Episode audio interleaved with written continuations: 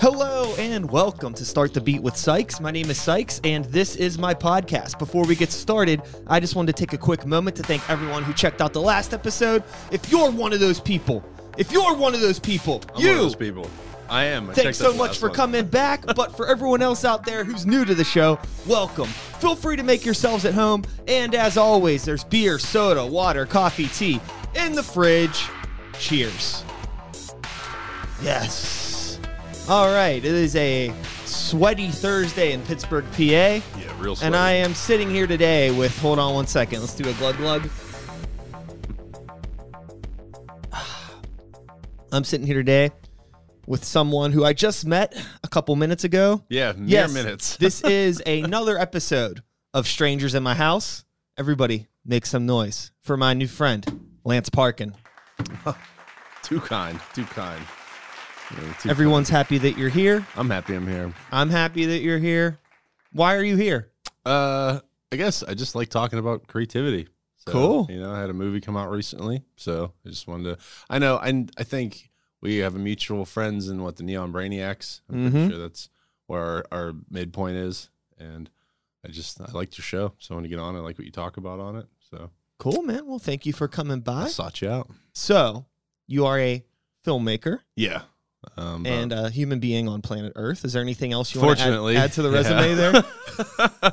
um, yeah, I mean, uh, mostly these days, filmmaking. Uh, I used to be a cartoonist back in the day, but I've been a filmmaker for about eight years now. I used to run film festivals in the city, but I have, I have take stop doing that because you know it takes a lot of work, and I like giving back to the community, but at a certain point, you just got to focus on your aspirations yourself and Yeah. make it yeah. happen. You know? Yeah, as somebody that does a podcast that I consider quitting at least once a month, I understand 100%. Yeah, you got your because you have plenty of other obligations too on top of it. You know? Yeah, yeah, yeah. But like none of it is important, which Yeah. makes me feel like, ah, fuck it. Like that's fine. I could do this. It's not a big deal. Yeah, I mean, But also, it's not setup. important. So it's like, why?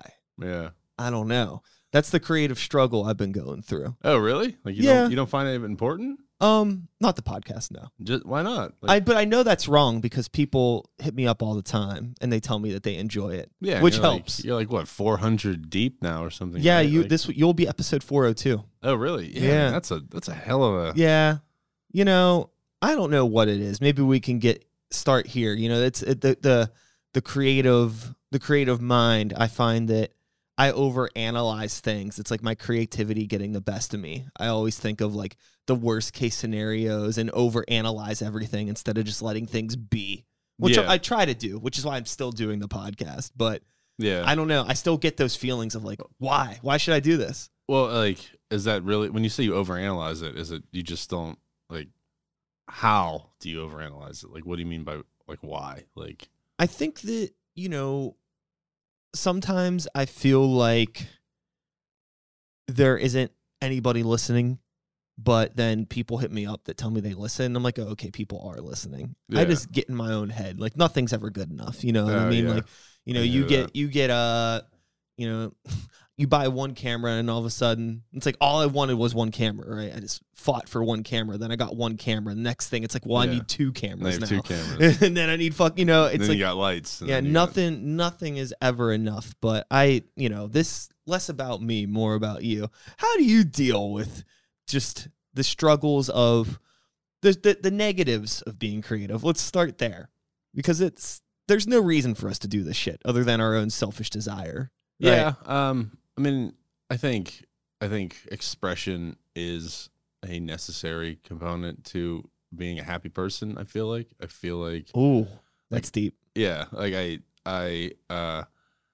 I. I don't know if I would write it off so easily as to say it is like a selfish desire as much as it's a necessary thing that I think we all have to do. And I think when people don't adequately express themselves, or if they don't, um, if they don't if they don't take the time to examine their experience as a person and the things around them and how they feel about it or say things they want to say it's it leads to i think a lot of the unhappiness and toxic behaviors we see around us because whether it's people holding them down or people holding themselves down you know like i just feel like it's a it's a pretty necessary thing for all of us that we should try to do you know? So it's like i mean follow those threads you know and sometimes they go nowhere and sometimes they go they they enrich your life, you know. But it's like what's important is that you tried. You know what I mean? Like what's important is that you even bothered. You know, because mm. it's better to bother and fail, I think, than to like never even try to do it and then just be like, you know, 65 someday and be like, well, what would have happened if I tried that? You know, at least you know what happened when you tried it, you know? Yeah. Like, what's wrong with that? You know? I mean, and I mean, you're, you're doing a podcast for a long time. And I think if you find any sort of audience and it matters to them at all, then it's worth it. Right. Like, Totally. I think that again, I get in my own head a lot about like what my expectations of this whole thing are. And I know that it's like really, really absurd, which is why I am still doing a podcast. I always have to kind of like consistently put myself in check and be like, be thankful for what you have and be thankful for the circle of people that you have around Yeah. you. Cause also it's you like, gotta. you know, very hypocritical in the sense where, you know, if a podcast maybe like, you know, if something I put out doesn't get a lot of attention, I feel bad in some sort of a way. But I feel like I've been like crafted by society to feel bad in that way. Yeah. And also on the flip, if like three people text message me at once, it's like the end of the world because I don't, I kind of want to be left alone Like, too. Yeah. So it's like this weird, like I want people to pay attention to what I'm doing, but I also want people to leave me alone. Yeah, but if people leave me alone, I feel bad because I feel like they're not paying attention to me. It's this weird, vicious cycle that I think a lot of it has just been manufactured by, you know, our ding dong cell phones and Yeah. everything else, or at least the way that we use the cell phone, not the cell phone itself. You know, yeah. I mean, definitely. however you want to consider that. yeah, I mean, and it's I mean, there's a entire culture of always on attention, which I think is also pretty toxic. You know, like you need to be able to understand yourself and like time by yourself. You know, but you don't want it to be that way. And I mean, I don't want to get too insane with how I think about things, but I mean, why do the people who make these things they wouldn't want us to not be on them all the time because they need to put the ads in front of us? You know what I mean? yeah. So this culture gets manufactured for us all to like always be on, but you know you turn it off sometimes. But don't be like express yourself, like put yourself out there in the ways that matter to you. Not you know like if you don't want people bothering you all the time, just don't like you know you can be alone. It's okay not to respond for a while. You know, like yeah. it's okay to do that because you need that time. But I mean, expressing yourself creatively through like a band or through like a movie or through a podcast, like that's a different type of thing. You know, that's a different way of like communicating with society mm-hmm. or putting yourself out there. You know, the other thing that I've had to like really become familiar and comfortable with and recognizing is just like how niche of a demographic what I do is for. that's important. You know, this kind of shit isn't for perspective everybody.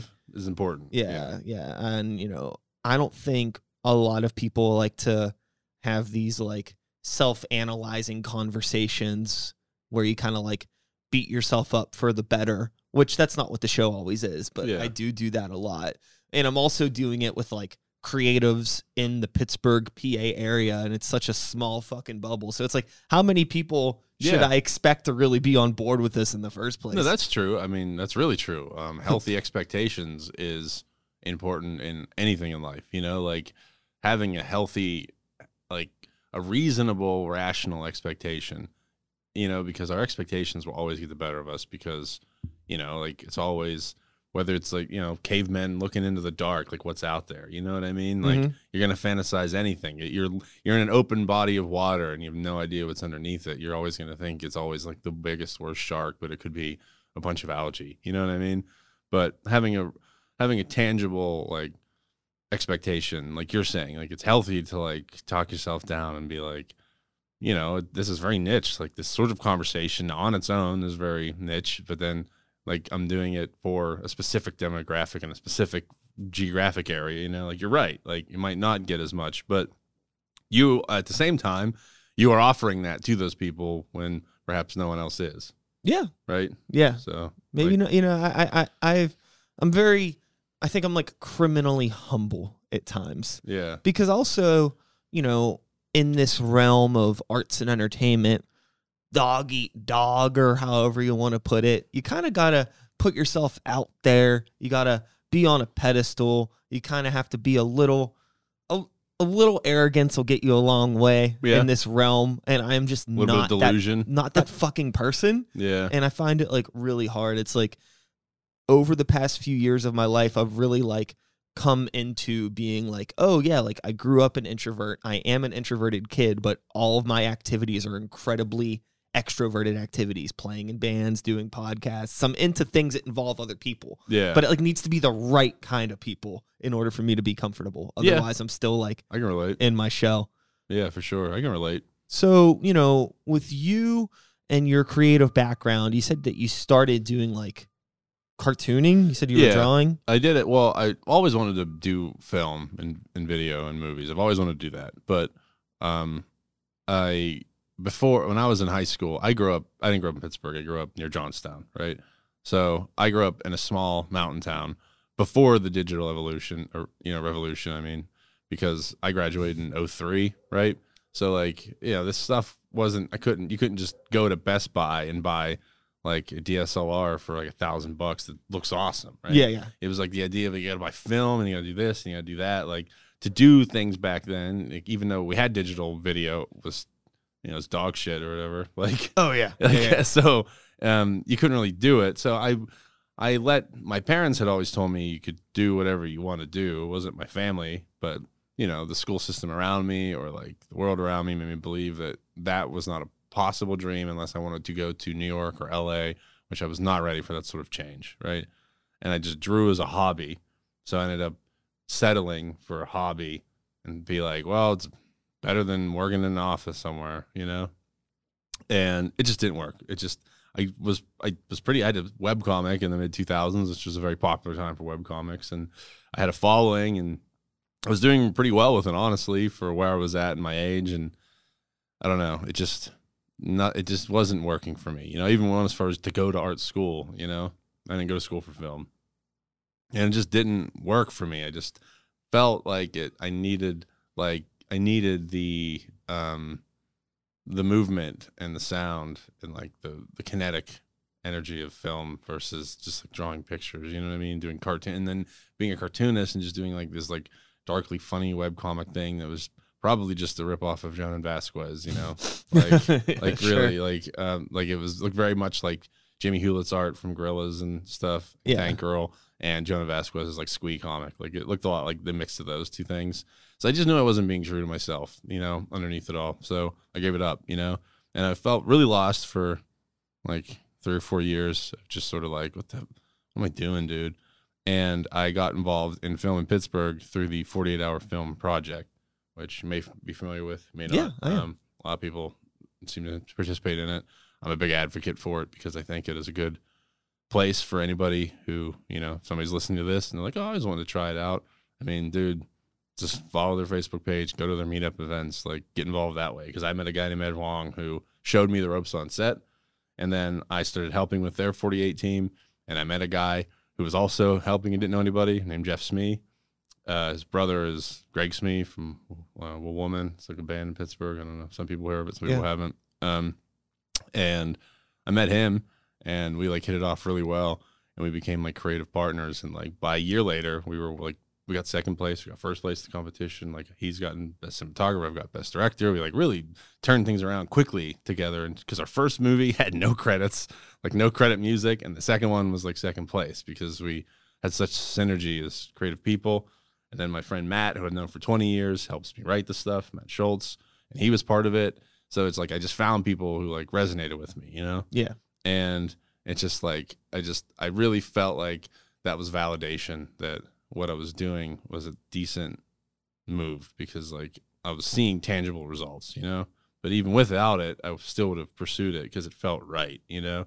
Because i'm like i'm like a person who is like eternally trapped in my youth. Like i'm always looking for that feeling of when like the world was new and like things seemed possible you know? And it's tough in 2021 to feel that way. Totally. right? Totally. And like going back to, you know, the way that I feel and all of those beginning points that we made at the top of the conversation, I think back on when I was happiest as a creative person.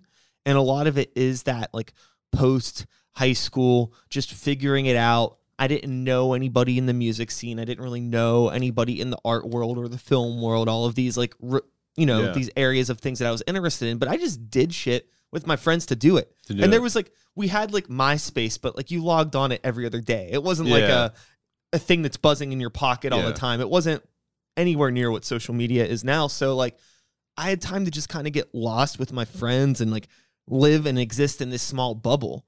And like I was happier no, I agree. in that in that realm of just being in this place where the outside world doesn't matter as much. Even if I like tell myself now that the outside world doesn't matter, part of it still does. It's still like been baked into my DNA over the past decade yeah. of like giving more of a shit about what strangers think of me. I don't know what the fuck that is. Yeah, I mean, to some extent, it's true in that to be ultimately successful, you do have to find an audience that you appeal to. Yeah, you know what I mean? suppose, You know what I mean? Like that's Uh-huh. that's a like a to to be successful in a I guess objective sense, like you know whatever you define success as, I guess. But if be financially successful via your hobby or your your love would be you have to find an audience, you know. But um, yeah, I mean, I agree though because I had a period of life where I was back with my friends back home, uh, hanging out in our friend's attic, like after I dropped out of college before I went to art school, where all we did was just like write and brainstorm potential stories, and like it really was nothing other than just thinking of ideas, but it was so fun, you know. Like, and I still value that time more than a lot of periods in my life. You know, I miss it a lot. You know, for sure. So with, you know, your cartoonist comic book phase, whatever we want to call that, right? You mentioned having like this, you know, Jhonen Vasquez, Jamie Hewlett sort of influence. Um, I imagine that you had some sort of film influence as well from like wanting to do film. Were you like a movie dork growing up? Um, I would say, y- yeah, I guess. Yeah, I mean, yeah, the stuff I liked, I liked real hard. Yeah, and I would peruse IMDb and read the trivia and all that bullshit stuff. I don't do anymore. I mean, guess like you know the the ultimate question would be you know in the way that you realize that maybe like your influence was seeping in too much into your cartooning. Do you ever come across that with filmmaking? Um, not as much, no, because I feel like I have always been sort of dreaming up stories and things I wanted to do. Like a lot of the ideas I still want to pitch based on how well Boonies does um, are ideas that I may have even thought of that I've been thinking over for 15 years, you know? Yeah, So like I I feel like creatively most of us are just a composite of our influences with our own sort of flair thrown on it. And I don't think that it is a bad thing because that's what culture is is shared ideas and shared influences. You know what totally, I mean? totally. So like I don't think that's a bad thing, but um I think my influences I would proudly wear them on my sleeve, you know, things I that influenced me as a filmmaker, the time period that influenced me as a filmmaker. Um but yeah, I mean, I guess I didn't see it as much with my comics. They were I think they were because I didn't have the heart in it the same way I have. I think that's the I answer I'm it, looking yeah. for. Like I it doesn't I don't feel the burning that I feel when I make a movie or when I think of a movie idea. Like that Mhm. comes from a pure, like deeper place in me. Like that feels like a more pure form of expression. Yeah, I think that there's something that really bothers me about the way people like critique art, whether it's somebody else's or their own, and like this need, incessant need for everything to be original. yeah. It's like if you're trying to be different, you're gonna be crap. Like Yeah. you just have to not think about it. And if it's, You I, I always think about like food. Like there's nothing original about a cheeseburger, but if you can make a really fucking good one, then whatever. yeah, well, you're I- not. yeah. people are gonna remember that more than they're gonna remember some like weird burger that has like like all kinds of weird shit on it, and they're gonna be like, "That burger was like terrible." You know what I mean? Because if you get too original, they're gonna call you weird, Yeah. right? Uh huh. Like they're gonna call you weird. So it's just like, okay, so I'm either derivative or I'm weird, right? Yeah, Like, I think that for the some people. the main goal, at least with anything I've done, is just to be like, um, just be happy with what I do and be happy while I'm doing it. And That's I think that there's, matters, you know, dude. I'm not like a an incredibly spiritual person, but I think that there's just like a certain energy that gets baked into your art Yeah. where like I think people can tell. Like if you're on stage performing and if you're not into it, people can see that shit. Or if you don't put it all into, you know, like a, a- an episode of a podcast or something, like people can pick up on that energy Yeah. and they're not gonna yeah, it feels they're not gonna spirited. yeah they're not gonna dig into it. No, I agree. Yeah, totally. Um, Uh, I see what you're saying. I mean, I I can get a little woo, but I won't. But yeah, I agree though. I feel like there's a tangible energy if your heart's in it. You know, both Mhm. for you and the both the producer of that and the consumer of that can detect, can feel that. You know, Yeah. I believe that. Now, with the movie that you've just made, do you feel like talking about that at all? Do you feel like Yeah. promoting it? Yeah, I mean, I guess Well, it's let probably let a let, decent idea. let the world know about this ding dong thing you did. Um, it is called The Boonies. Um, it was shot in Pittsburgh and areas of Somerset and some spots in Millvale, even um, where I live now. Um, it was it, it was interesting.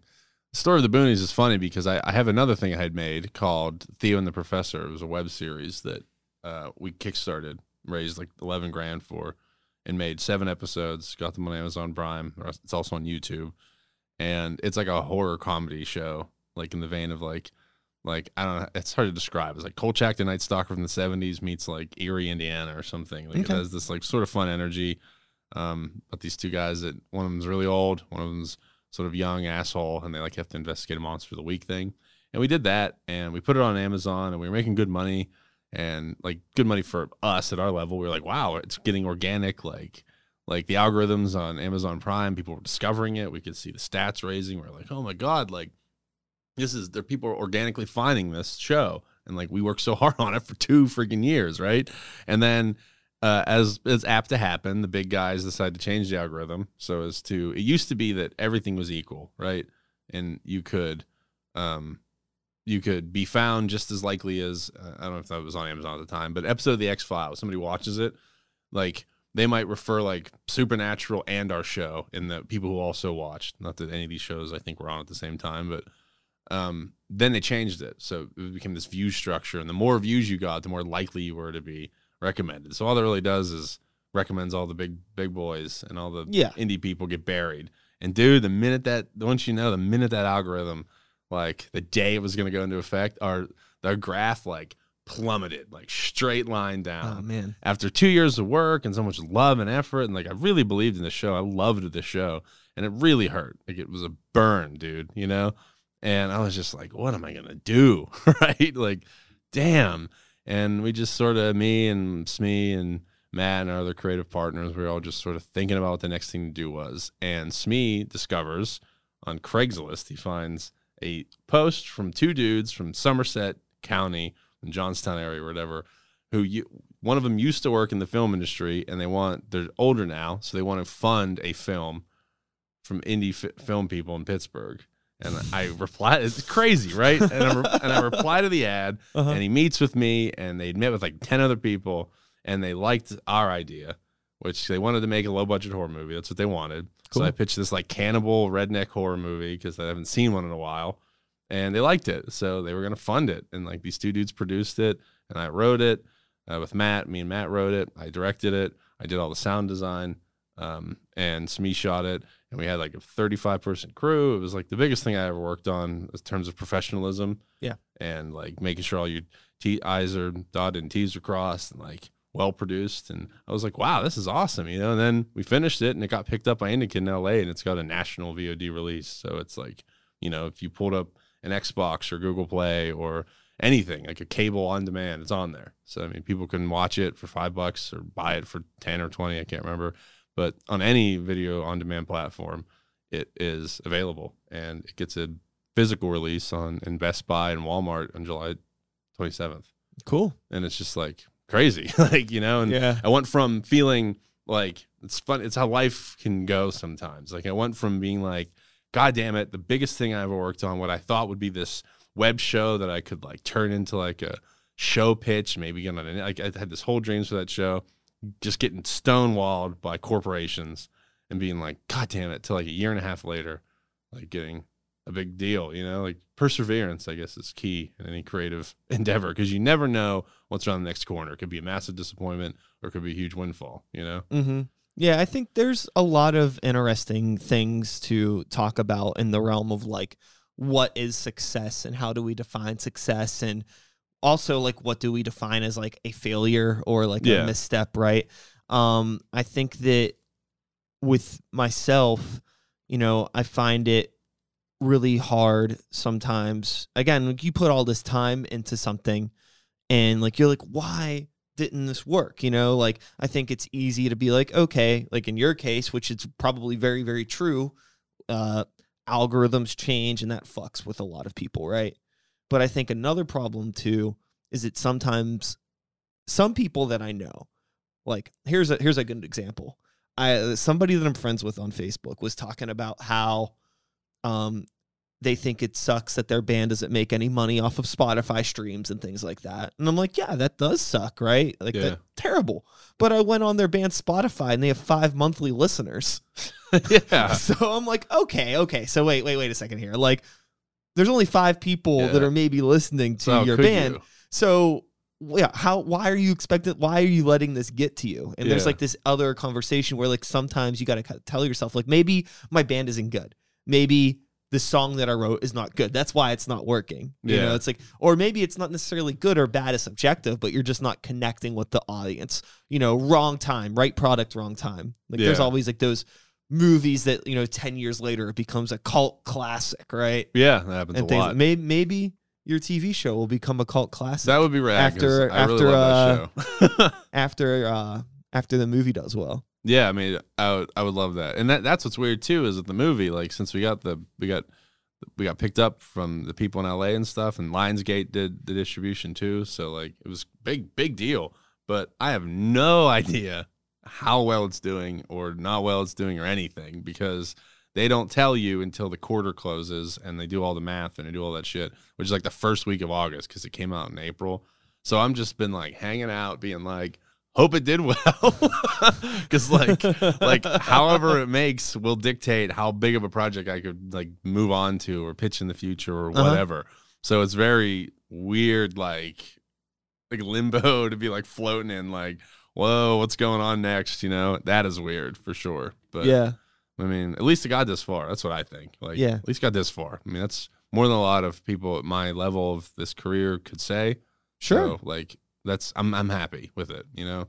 Now, in terms of like the creative process, like, you know, I find that being primarily a music dork, that's what I do. I'm writing songs. So, like these little three, four, five minute blips of entertainment, like on a consistent basis. And I get together weekly with people and we play these songs over and over and again, right? But when you're making a movie or anything that's film related, that's kind of a different skill set.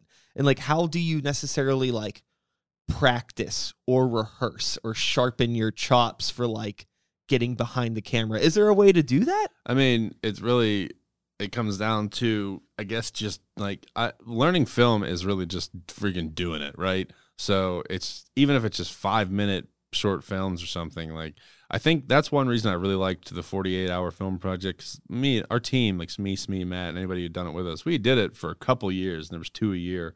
And um, I was such an advocate for it that when the previous person, the city producer, Camila Adams, left, I actually took over for two years and helped run it for the city. Um, a guy, PJ Gaynor, does it now, and he's doing a great job. But like, I, I, that's why I'm such an advocate for it because what it does is it forces you to make something in 48 hours, and like you don't know what it's going to be. Yeah. you, you get a random genre, and every team gets the same prop character line of dialogue, but you have no idea what you're going to make, and you're forced to do it, and then you're sort of like compared amongst, you know, you're they show it on a theater and people vote, so like you're you're sort of like you you you see how you compare to peers, you know, also doing it.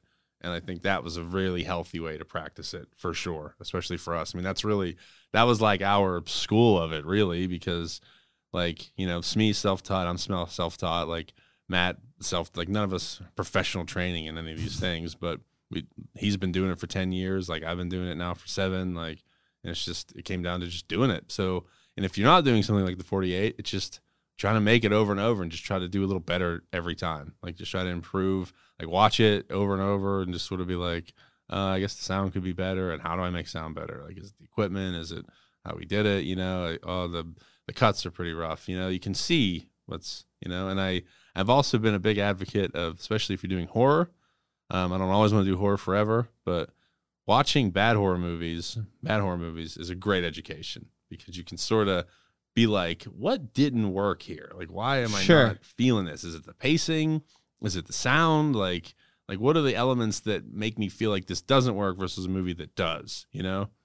And Mhm. like I feel like that helps a lot. Is just sort of looking stuff and trying to figure that out that way. But Yeah, I think that I've definitely uh and everything's a learning experience and you know, uh I uh, sometimes if I'm at a show and we're getting ready to play and I'm watching maybe there's a band that's opening up, might be a younger band, objectively good or bad, who knows, maybe I'm not feeling it, maybe they're a little under rehearsed or just under experienced and like you know, especially when I was like coming up, I would always like watch bands like, okay, that person looked really dumb when they did that. Don't do that. yeah, Don't say that. Don't, you know, like, Oh, yeah. take notes on the things that other people were doing that kind of make you cringe. it's true. and like internalize that, right? No, it's true because it helps you sort of it sort of helps you moderate your own behavior. Like you know, that's a great point. Like especially for uh, uh, performers like you, you know, like performers like yourself, to to sort of be like, oh, oh, I didn't like that, and then it can help you sort of check yourself. You know? Yeah. we always got to be checking ourselves in this life. You know, Yeah.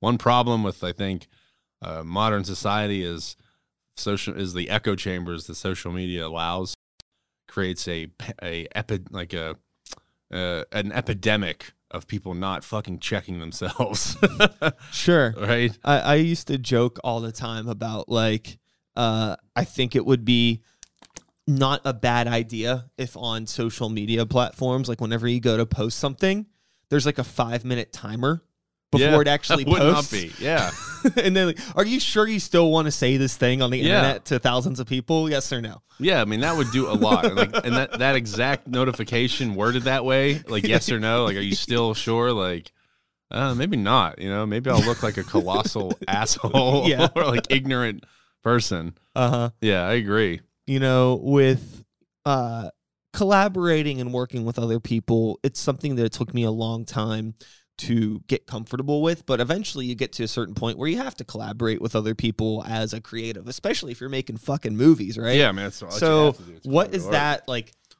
teamwork and sharing responsibility thing like for you? Do you find that it's easy to work in teams? Or are you like a control? Uh. I enjoy it definitely. Um, I have. I'm an advocate of the directing style of. I don't remember where I heard it or whatever, but I always say it that like fifty percent of the job of a director is what you want in enforcing your vision. Right.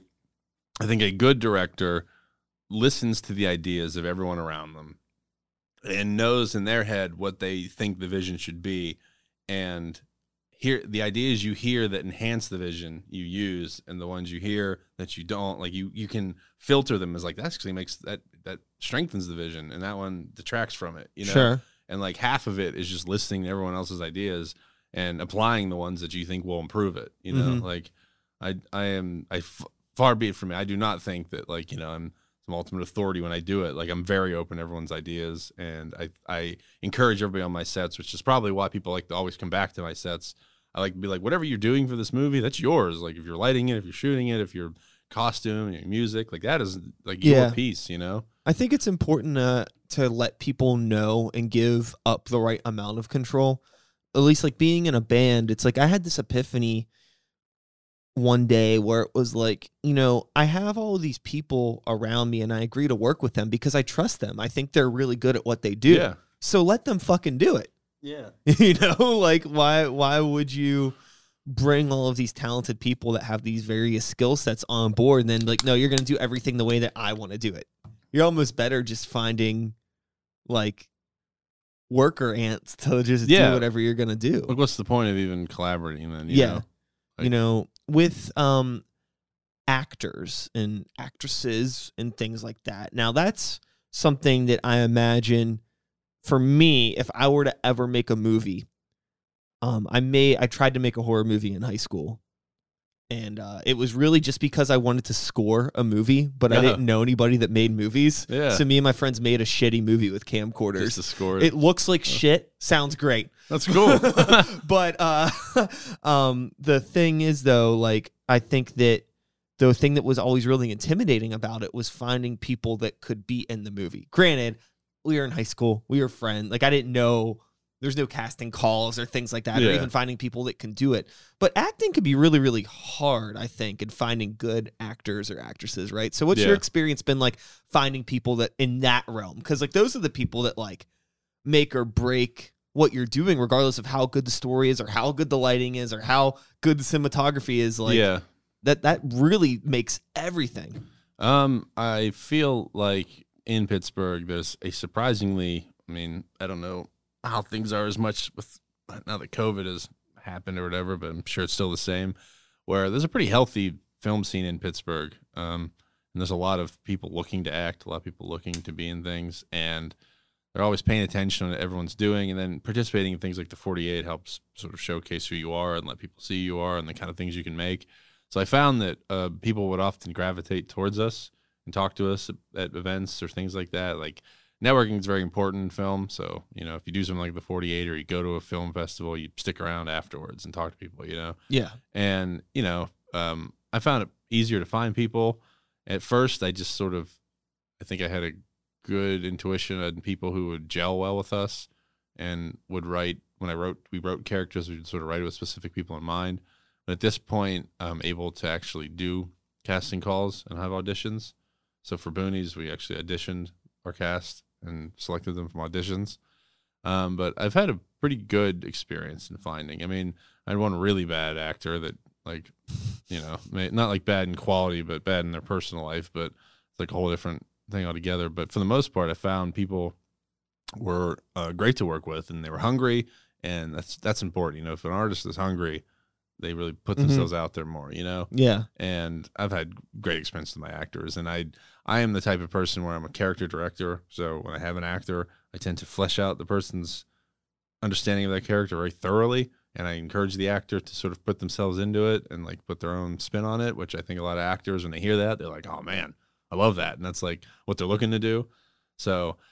I think giving them that freedom, but then giving them the amount of like en- enough information as to like so as because I'm, I'm a director writer, so everything I've ever directed, I've had a hand in writing in, you know. So I'm, always sort of like this is the goal of like this character. This is like what this character's like with their like with Boonies, for instance. It's about a bunch of campers that you know, one of the stories is two parallel stories. One of the stories is group of campers goes out to the woods, and the one guy brings his brother, and the brother doesn't want to be there, but he's there because it's like a celebration of his upcoming wedding. They're like sort of weird, like like outdoorsy hip people, so that's like what they do instead of a bachelor party. Yeah. And he's like the odd duck, and every actor there like know knew the the history of how they knew that central character Will. Like if they're friends of him, they knew how long or for why, where they met. They knew like their relationships with each other. So like when they acted, it came through because like they knew what I expected, and like it wasn't just like these are the lines on a page. This is what they're feeling. Yeah. It was like there's they knew a mental history of the character behind it, you know. And it's just like I think actors respond really well to that kind of thing. And then you tell them to like, you know, you're like you're super talented, you know what you're doing, like do your own little spin on it, and then like encouraging when you see things you like, and you can sort of craft them that way, where you're like, that was really like you see something on the monitor, and then you talk to them, and you're like, oh, that you know what you made Marcus do there is exactly the kind of thing I'm expecting of Marcus, and then they have more information. You know, it's about feeding them information so they can make educated decisions as an actor. You know? Yeah. Now, with directing a wide variety of people, do you find that it's almost like needing to learn like different air quote languages? Like, because everybody some has like different ways of how they understand things. I find that a lot, especially with songwriting. yeah And like, you know, what one person considers a verse or something is what somebody will be like, oh, that's called this or that. Like, there's all these different things. yeah You have that sort of thing with dealing with people in the movies? Yeah, that definitely is is some. I mean, actors especially because some of them need more direction than others, and then with crew and stuff, you don't. Some of them are more professionally taught, like they went to school for it, and some Yeah. of them are more indie folks that are just sort of learning. So like some of them expect you to have a knowledge that you know, frankly you don't have if you're self-taught. Like you don't know these terms, and Smee and I have a weird way of just making up our own terms. So if you're on a set, you have to like learn the way we work. Fair enough. You know, so yeah, definitely. I think that, you know, ultimately it probably requires a lot of patience, right? Yeah. And dealing with things so you don't blow up and become one of those like viral directors that's on a set yelling at everybody, Uh, right? Yeah, just being a total ass. So, have you found the patience that's required to get a film done successfully?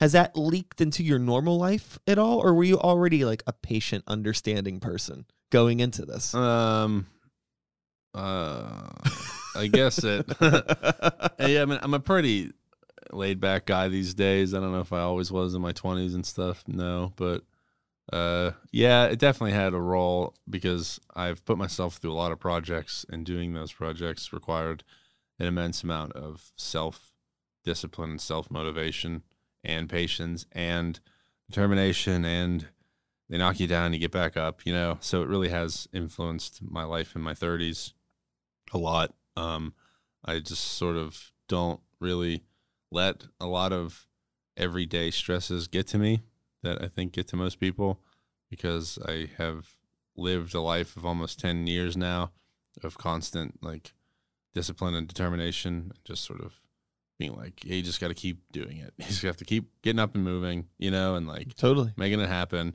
And living a life that way can definitely create a more mindful state of mind in your everyday life, I think, you know, mm-hmm. where you sort of value the little victories and don't really sweat small failures, you know.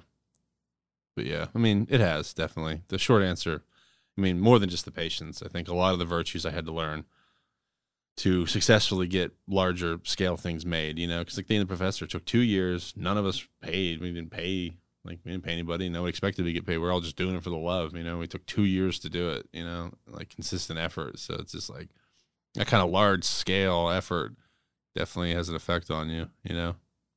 Yeah, I think that sometimes people, understandably so, if you're not like in a certain realm of whatever it is you're engaging with. I think a lot of people take for granted how much effort goes into a lot of things. And sometimes, like, I might talk to somebody and they're like, it really took you a year to get that album done. I'm like, yeah. Yeah, dude. It's tough. yeah. I think the other thing, too, is like, while it may be a year, I mean, I don't know what your schedule's like, but I can't work on music, you know, 16 hours a day, seven Yeah. days a week because, like, I have a job and other responsibilities in life outside of like Yeah. what I'm doing. Even if like all I want to fucking do is work on music, I just like realistically can't. There's like things that if I abandon or avoid, then I can't do anything. Yeah. Like, Life happens. you Yeah. know? Yeah, you're right. you know so how do you balance this uh cuz like it also becomes interesting when like what you're working towards is like your passion like your business and play are kind of like it's all starting to meld together right Yeah. so i want to ask like well how do you balance like you know a work life scenario but like i can't answer that question because it's all the fucking same like everything that makes me happy is like in some way attached to my work yeah. and that's kind of weird. Like it's awesome, but also if you're not careful, I think it could be very very bad. Yeah, you burn out real quick. Yeah. Yeah, I've definitely experienced burnout more than a few times, for sure. Yeah. Yeah, I mean, you gotta you gotta make sure you find at least something outside of your, out, at least outside of whatever work or passion or whatever. You gotta have some sort of thing that's purely just a hobby, you know, Yeah. and just for you, even even if it's just like getting outside or something. What is Lance's hobby? Uh, my hobby, um, real big on going outdoors and getting away from everything. Um, I am I'm pretty surprising. Most people don't even realize it, but I get into I get into games sometimes, like PlayStation, because it's just I like to check out, but I don't like to passively watch things. I like the engagement. I play single player stuff alone. Um, yeah, I mean, it's usually just getting outside or playing a game or working on my stuff. It's like my whole life, you know. Yeah, yeah, yeah. Do you have any outdoor spots within the area that you would recommend to somebody that's maybe looking to get out get out there? McConnell's Mills. It's like 40 minutes away, but god damn, is it gorgeous. Like, love McConnell's Mills. Me and my girlfriend go there a lot. Um, and uh, surprisingly, that Raccoons State Park's pretty nice too. Yeah. People go to that a lot, but McConnell's Mills is probably my favorite. I mean, giant boulders, like I go bouldering and stuff there and stuff. What is bouldering? It's just, it's like, it's not quite mountain climbing because like, okay. you're not going as vertical, but it's more like it's more like it's sort of like interesting. It's like physical activity, but it's very much for the problem solving mind where it's like I want to figure out how to get there and how do I get to it, you know? And because like there's a lot of I don't know if it was a giant river at some point. There's massive like boulders and rock formations there and stuff. So it's like a mix. It's like halfway between hiking and rock climbing, where you're just sort of like testing yourself to see if you can really reach something Uh huh. on your own volition. You know. Yeah. When you were younger, you mentioned like how so much of these things that you're interested in are tied to like nostalgia. Did you play in the woods or outdoors a lot as a kid? I grew up in the woods. you know? Okay, that's Yeah. right. That, that's right. Yeah, that well, makes sense. Like I mean, I I had a there was a town. I wasn't like super rural. I grew up in like a very New Englandy looking town, but my house, my dad's house, was like right outside of town. We are surrounded by the forest, we had Babbling Creek and stuff. So he still lives there. It's gorgeous, but I grew up like surrounded by the forest. So you know, is like because like bouldering kind of sounds like uh like like a grown up playing in the woods sort of type is. of thing, right? yeah, it definitely is. Yeah. Do you have uh you know any uh fun, maybe somewhat unexpected stories from being in the woods? Have you ever come across anything that may be like a horror movie, or is anything in the woods given you inspiration for anything that you've done or written? Well, I mean, the movie I made is entirely in the forest. I mean, like I think one of the reasons we got picked up was the distributor was so surprised how effectively a low budget did horror in the daytime in the woods, uh huh. which is weird, you know. So I mean, the entire environment I grew up in um, influenced that movie because, like, I don't know, I love the woods. What better place to shoot than in the forest, you know? But um, I mean, I don't know if I mean I've been out a lot, but like, have I ever experienced anything particularly like crazy or wild? Like, no, I'm actually thinking about. it. I don't know if I have. You haven't even like come across like the the the dusty nudie mag or anything like that. Oh yeah, I mean, back home, like you would find like you could find places in the woods where people had probably spent time partying like five to ten years prior. Uh huh. So you find like relics of like high schoolers past, and you're just sort of like, whoa, this is like wild shit, you know? Yeah, like yeah, yeah. magazines and beer cans that don't exist anymore, and uh-huh. it's fun to sort of you know it would be fun to sort of just like think about who are these people and like what were they like and what were they doing you know and they were out here too you know like that was always kind of cool. There used to be a big scary house near maybe this influenced boonies too i don't know. But there used to be a house you could get to through my forest and it was this old farm that uh, was no longer it was owned by somebody but it was like it was like out of like nobody used it anymore. But Sure. it was this old red house we called it the red house and in the front of it had a grove of trees that were all dead. And you'd go into it and the whole place was in disrepair. The old the shit from like the early from the 60s and 50s were still in it. And like there was like farm equipment from like that looked like stuff from the 40s or something rusted and like in weeds and like falling over barns. I mean that shit was pretty wild. Going that was a place you take people to like freak them out at night you know what i mean? Like that, The, the red house. yeah we called it the red house and now i'm sitting here being like i made a movie An Amazon Prime in- original. yeah. Well, i'm like here now i'm like i made a movie about a scary house in the middle of nowhere. Like maybe that got in my brain more than i think Yeah. You know, uh so in terms of doing things outside of horror, you had mentioned that you don't want to do horror forever. yeah, I'm not like you know. There's these people that they like live it. You know. Sure, but sure, I, sure. I don't know if I'm one of those. I think it's I mean, I is somebody that, you know, I'm still doing like heavy metal music. It's like in my DNA. I mean, I do other stuff outside of it, but like I feel like no matter what, I'm always going to be in a fucking metal band yeah. to some degree. You know, it's like, you know, metal and horror tied a lot in a lot of different Oh, ways. A lot of the same demographic, right? Yeah, similar motifs. Often, what yeah. would you want to do? Like, what would be like the primary genre of something that you would like to shoot? I mean, it's not.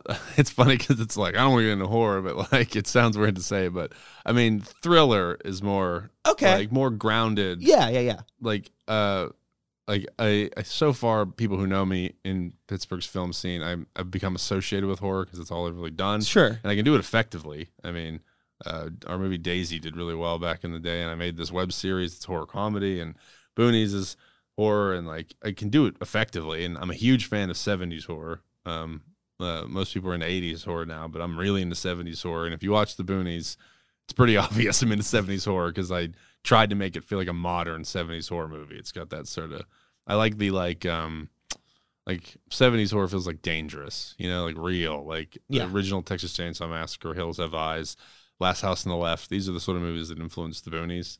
Yeah. and I tried to give it that feel. Yeah, I think that there was the 80s really introduced like the fantasy element Yeah, into horror, which is cool and it's fun, but it definitely left the plane of reality. yeah, and the gore became more like extravagant and like Well, showy. You know, it's funny. The same thing happened with like metal in a lot of ways. Oh, like, If you think about like traditional metal, it was all like a little bit more grounded, but over time it's gotten more and more extreme. Like and how do we theatrical and- theatrical and like everything has to top the next? And it happened with horror too. yeah, it did, and, but I liked the more like the rawness of '70s horror. You sure, know, sure, sure. I liked when you like.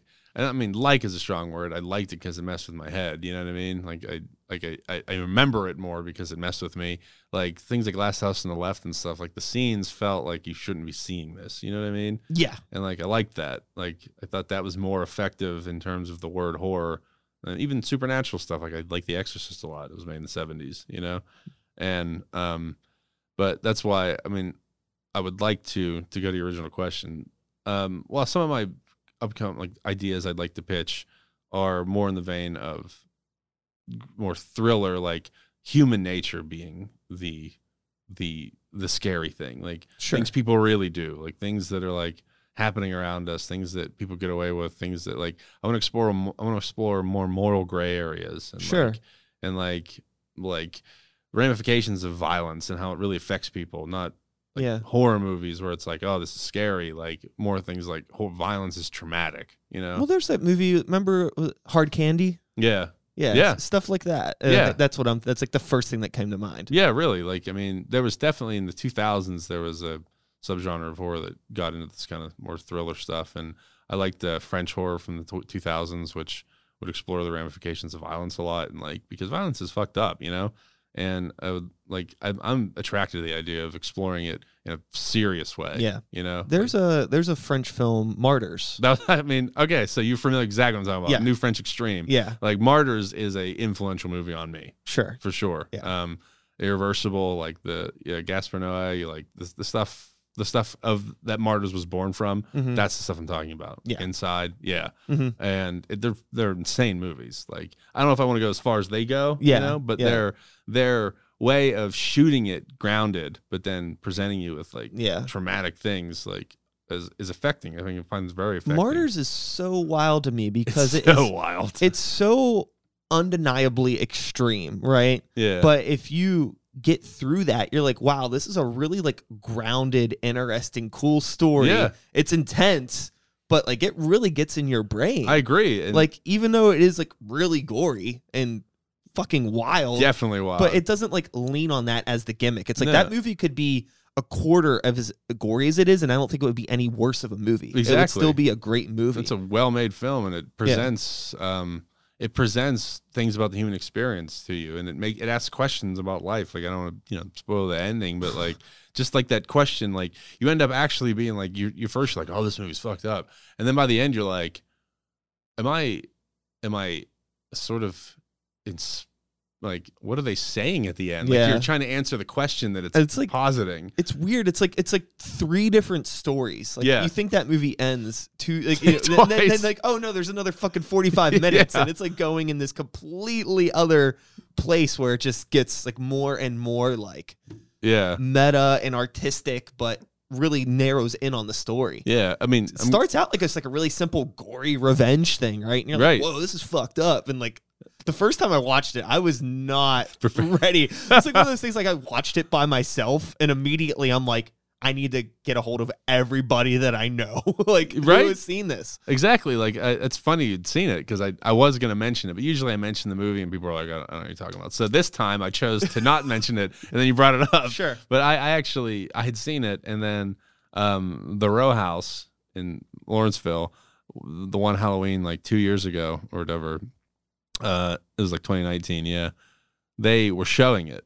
Right, so I got together like seven people, and I did not tell them what the movie was going to be.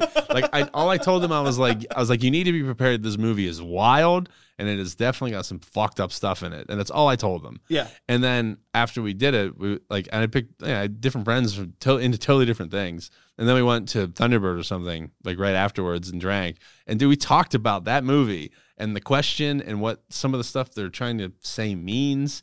You know, like that sort of vague ending that it has. Like Uh-huh. we were like talking about that movie for like 45 minutes to an hour straight right after we watched it. And it's like, that's the, you know, that's like you're saying, like, it's not just like some torture porn movie. It's like, it makes you actually ask questions and you think about it and it sticks with you. Like, Yeah. you think about that movie for like a couple days afterwards. It's just sort of like, what the, you know? Like, huh. Yeah. So I, I, that's what I did. I found people and I made them watch it because I had, I had to know what other people thought, you know? Like, Yeah. like I had to know. I couldn't just be the only person I knew that saw this movie, you know? Yeah, I think that you know the interesting thing um, with movies like that is I think a lot of people don't necessarily they watch movies to check out, Yeah. and that like that's not one that you check out. No, it It- pulls it- you it- back. Yeah, you, you're throwing you're throwing a lot at people with Yeah. that, you know. But yeah, I think I I love stuff like that. Um, I think even though I I tried to make a movie in high school, I think like film nowadays is the one thing that like I try to stay reasonably disconnected from it so I could still enjoy, Enjoy it. it. Yeah, it definitely affects your enjoyment Yeah. when you start Yeah. doing it. I mean, I still have. I think it's inevitable that like I can watch something and nitpick something, but it doesn't happen as much with movies as it does with like music. Like, Yeah. like oh, the mix on that sucks. But if I'm like watching a movie and something's lit weird or like there's a cut that feels real jarring, I'm like that was weird. But then I just keep going. just I'm keep like on. whatever. Yeah, I'm. It's for me. It's more. It's just like I spent so much time making it. I like don't even want to like. I'm just like not as interested in interacting with it beyond that. You know what I mean? Like it becomes a thing where it's like I'm a producer of this content. I'm now I'm less interested in consuming it. You know, like I'm. I know. a- I know a shit ton about movies from like 1993 to like 2008, but like I really drop off like in the last like five years or so because Oh, it's really hard to keep up. yeah, I just dude. sort of watch things that really stick out to me, but there's a lot I don't. People, I think I make movies and they expect me to know all about them now, but it's just like sometimes I just I want to do something different. Sure. you know, like I mean, I have a hard time keeping up with new albums. oh my god, there's so much content and everything these days. yeah it's it's like i feel like it was a lot i knew more back when i actually had to go out of my way to find things somehow yeah, now that like it's all on my phone I I'm agree. just like I- i'll get to it later yeah. With music, I used to have to like I used to have to you know buy the album or I would like you know download them and create the album just because I'd look up the track listings and find Oh, yeah. MP3 and make a CD and then Uh-huh. like I had much a much much stronger relationship with each individual album and stuff.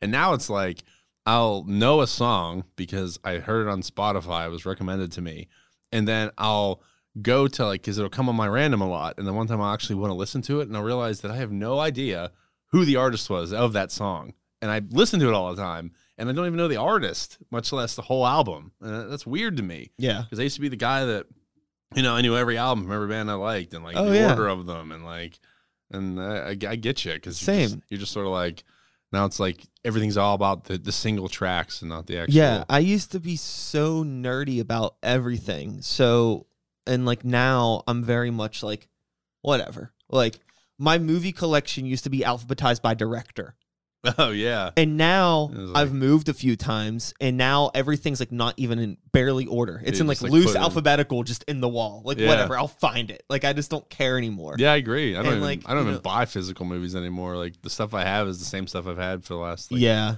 15 years same, almost. same. There's it has to be really, really, really something for me to like go out of my way to obtain a physical copy of it. I agree yeah But I will say, for the past couple years, I've been getting better about making time to like watch movies, whether it's like catching up with old things that I've like haven't watched in a while or have never seen, or watching new things as well. yeah I mean I You know? definitely do it's just I think people are often surprised at how much I don't these days but I still do I mean Yeah, well, it's impossible to like do what you're doing and engage with things at the same Like, time, right? consistently Yeah, yeah it's it's it could be really really difficult. yeah You know, so with everything right now, we're waiting for the quarter to end to see how the boonies did. Yeah, it's first quarter. Right. Right. Like, oh my god. So, what are you doing in the meantime creatively? Like right now, are you working on stuff behind the scenes, or is it just like downtime right now, taking a Um, break after it- getting a movie done? It's definitely a lot of downtime.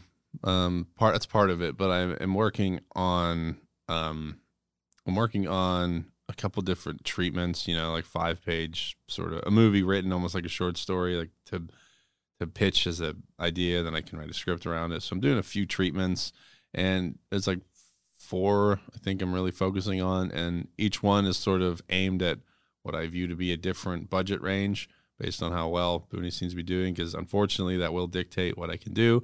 Like if Boonies make significant money against what the guys who paid for put in, then I become somebody who is a pr- profitable person. So I can go to somebody and be like, well, if those guys gave me this and it made that, what could I do for you know a million or two million? You know, Yeah.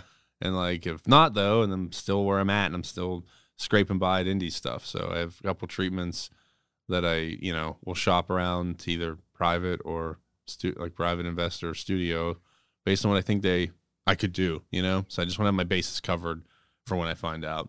And then I have like one little, um, one I have a, I have a little like purely creative project I'm going to start working on the fall here. That is just for me and for Smee and for Matt and for all of us that I've been working with, for us to just do it again for the reasons we used to do it, just to do Sure. it. You know, just to get in touch with like the same the th- the same people who are doing this years ago and all the people I've worked with. There's a group of people I tend to work with a lot, like all of us, and like why we started doing this in the first place, just to make things and just to make it, just to make it. But now with the knowledge we've all learned since we used to just start, you know, Yeah. I think it's important to stay sharp, right? Like you Yeah. gotta fucking got to keep on, keep on the ball, right? I agree. Otherwise, like you'll lose it. That's kind of what I was talking about in terms of how often can you like rehearse what you're doing or keep sharp, right? Yeah, Because you're not like unless you're just like going out and filming shit and editing it just to do it. yeah. But like it's it's a lot of effort. There's no, I mean, you, ca- I mean, really though, I mean, you and a group of three people could make a pretty decent thing that's five minutes long, and you should, you know, like that's what I'm just gonna try to keep stay sharp, especially now that the pandemic seems to have at least got to a point where you can do things with people again. So and people won't look at you weird. You Yeah. could have been doing things with people the Yeah. whole time, but people like, would think you're like a yeah, like, heathen. whoa, like what are you doing? But now you can sort of go out and do things and film things. You know, so it's so- to stay dude, sharp. this has nothing to do with what we're talking about, but it's just so funny how people are because like one of the loudest people on my Facebook feed about people like um like you know wearing masks and not being around people and being safe, which that's cool if that's your fucking jam. The second things were okay, there's like a picture of him with his shirt off around a bunch of people online, like, there we go. I'm like, how are you the loudest, you know, Yeah. like don't do this and then you're the first fucking half naked person i see on facebook once it's okay Right? You know, I mean, people are just people just don't ever know what the fuck they're doing, dude. I mean, it's just like my my mantra my mantra for life and the way I view the world. Like my worldview is, and I am not exempt from this. Um, I feel like people are just everybody is just full of shit, and the good life is to minimize the amount of shit you are full of. Like that's just what I feel like. Okay. you know, like everybody has a little bit of it. There's you know sixty something logical fallacies that play in your brain all the time, right? Like that we're always combating against, right? So it's just like you always got to check yourself, like we were talking about. So it's just people like that, like you don't know, like does he know what he's doing? I don't know, you know, like does he Yeah. really like, or is he just saying stuff because it makes him feel like he's just doing whatever at that time is validating, you know, like yeah which is a you know, can, if you're just trying to validate yourself all the time, you can get full of shit real quick, you know. yeah I, I think that is somebody who you know again looping around to the beginning of this conversation somebody who has an interesting time from day to day figuring out who they are and what makes them happy and what they want to do yeah. I, I i'm trying to figure that out for myself i can't possibly try to figure out anybody else right, and you'll be figuring it out forever, man. Like that's yeah that's the beauty of creativity is you never figure it out. It's just all it's a pursuit that is often rewarding, often disappointing, but it's just a constant hunt that you know never seems to end. But we keep doing it because we gotta, or else like, what's the point, right? hmm yeah, totally, totally. If I'm not if I'm not happy doing this, then why should I expect anybody else to be happy yeah, with me doing it? yeah. Like you got That's one. why like sometimes like I feel bad because like I do this shit a lot where like on the podcast I start talking about like I don't know why I fucking do this. I shouldn't say shit like that out loud. why not But- though? You're you're why not though? I mean, you're Yeah. you're um you're you're openly exploring like the thoughts and feelings that you have and it helps you like what if that's what if that's a reason maybe you're doing this podcast right and like bring it full circle to what you're talking about at the beginning like what if that's a big reason you're doing it? because it gives you a way to sort of work through these sort of things Oh, you're feeling, definitely. these demons and there's that is in my opinion a perfectly good reason to continue doing it and to do it Uh-huh. like if it helps you if other people hear it and they like it but for you it helps you work through a lot of this stuff and that's that's a very valid reason and it's worth all the effort in the world because you're you're exploring yourself. You're expressing yourself. You're sort of working through these things in your head with different people and different opinions all the time. Yeah. and that's a fantastic way to explore what you're going through you know with other varied opinions and thoughts and minds you know? So like i don't know i think you should keep on doing it Oh, I'm gonna And- keep doing it. keep on saying it out loud I'm gonna keep on doing it. I think that uh, you have my support you have my uh, support for sure All right. Well, thank you. I, I, I've definitely I go way out of my way to to make the show happen. It's gonna keep happening. It's just always the why am I doing this and making sure it's for good reasons yeah and reasons that are important beneficial for everyone in the world around me. Because if I wanted to just be like you know one of these podcasts, is just like one person talking at the camera, I could do that, but I don't want to do that. yeah It's not about me. It's about you and the 401 other episodes that we've done. Yeah, I mean, I think it's a great reason. I think it's great what you're doing, honestly. Well, thank you for coming by as we round the station. We've looped back around to the beginning of the conversation. We've been going over an hour. Uh, I think that we're good. yeah, we're this good. is plenty of plenty of conversation. yeah, So let people know where they can find the boonies. Let The people know where they can find you and anything else that you want them to find. Uh, the Boonies is available video on demand, and that is um, what's, the, what's that? My camera. uh, the video. Uh, it's available video on demand. You could rent it, buy it anywhere that you're probably thinking of. Um, Xbox Store, YouTube, uh, Amazon, like literally any digital platform we're on. We'll be on physical if physical media is your thing. Best Buy, Walmart, July 27th. Uh, Theo and the Professor. Well, we mentioned it like 15 times, so look that up. It's on YouTube for free. Um, it's on Amazon, but I think you have to pay for it now. But it's for free on YouTube. Check that out if you're into like kitschy, funny horror stuff. And you can find me. Really, I don't engage uh, with social media as much as I used to, but you can find me on Instagram at Lance Parkin. It's really at this point the only thing I really update much. So, uh, yeah, that's it. Cool. Well, thank you for coming by. Thanks, and uh, I'm going to do an outro here, and it's going to go like this. And that is all, folks. Thanks so much for being here. One more time, Lance Parkin. Thank you. I'll be back again next week with another episode. Same time, same place, same channel. You know the drill. My name is Sykes. Start the beat 2021. Woo woo. Thanks for listening. And we're done. That's a podcast. We made it happen. Good. That was great. Cool. Thank you. and this will just uh, fade out and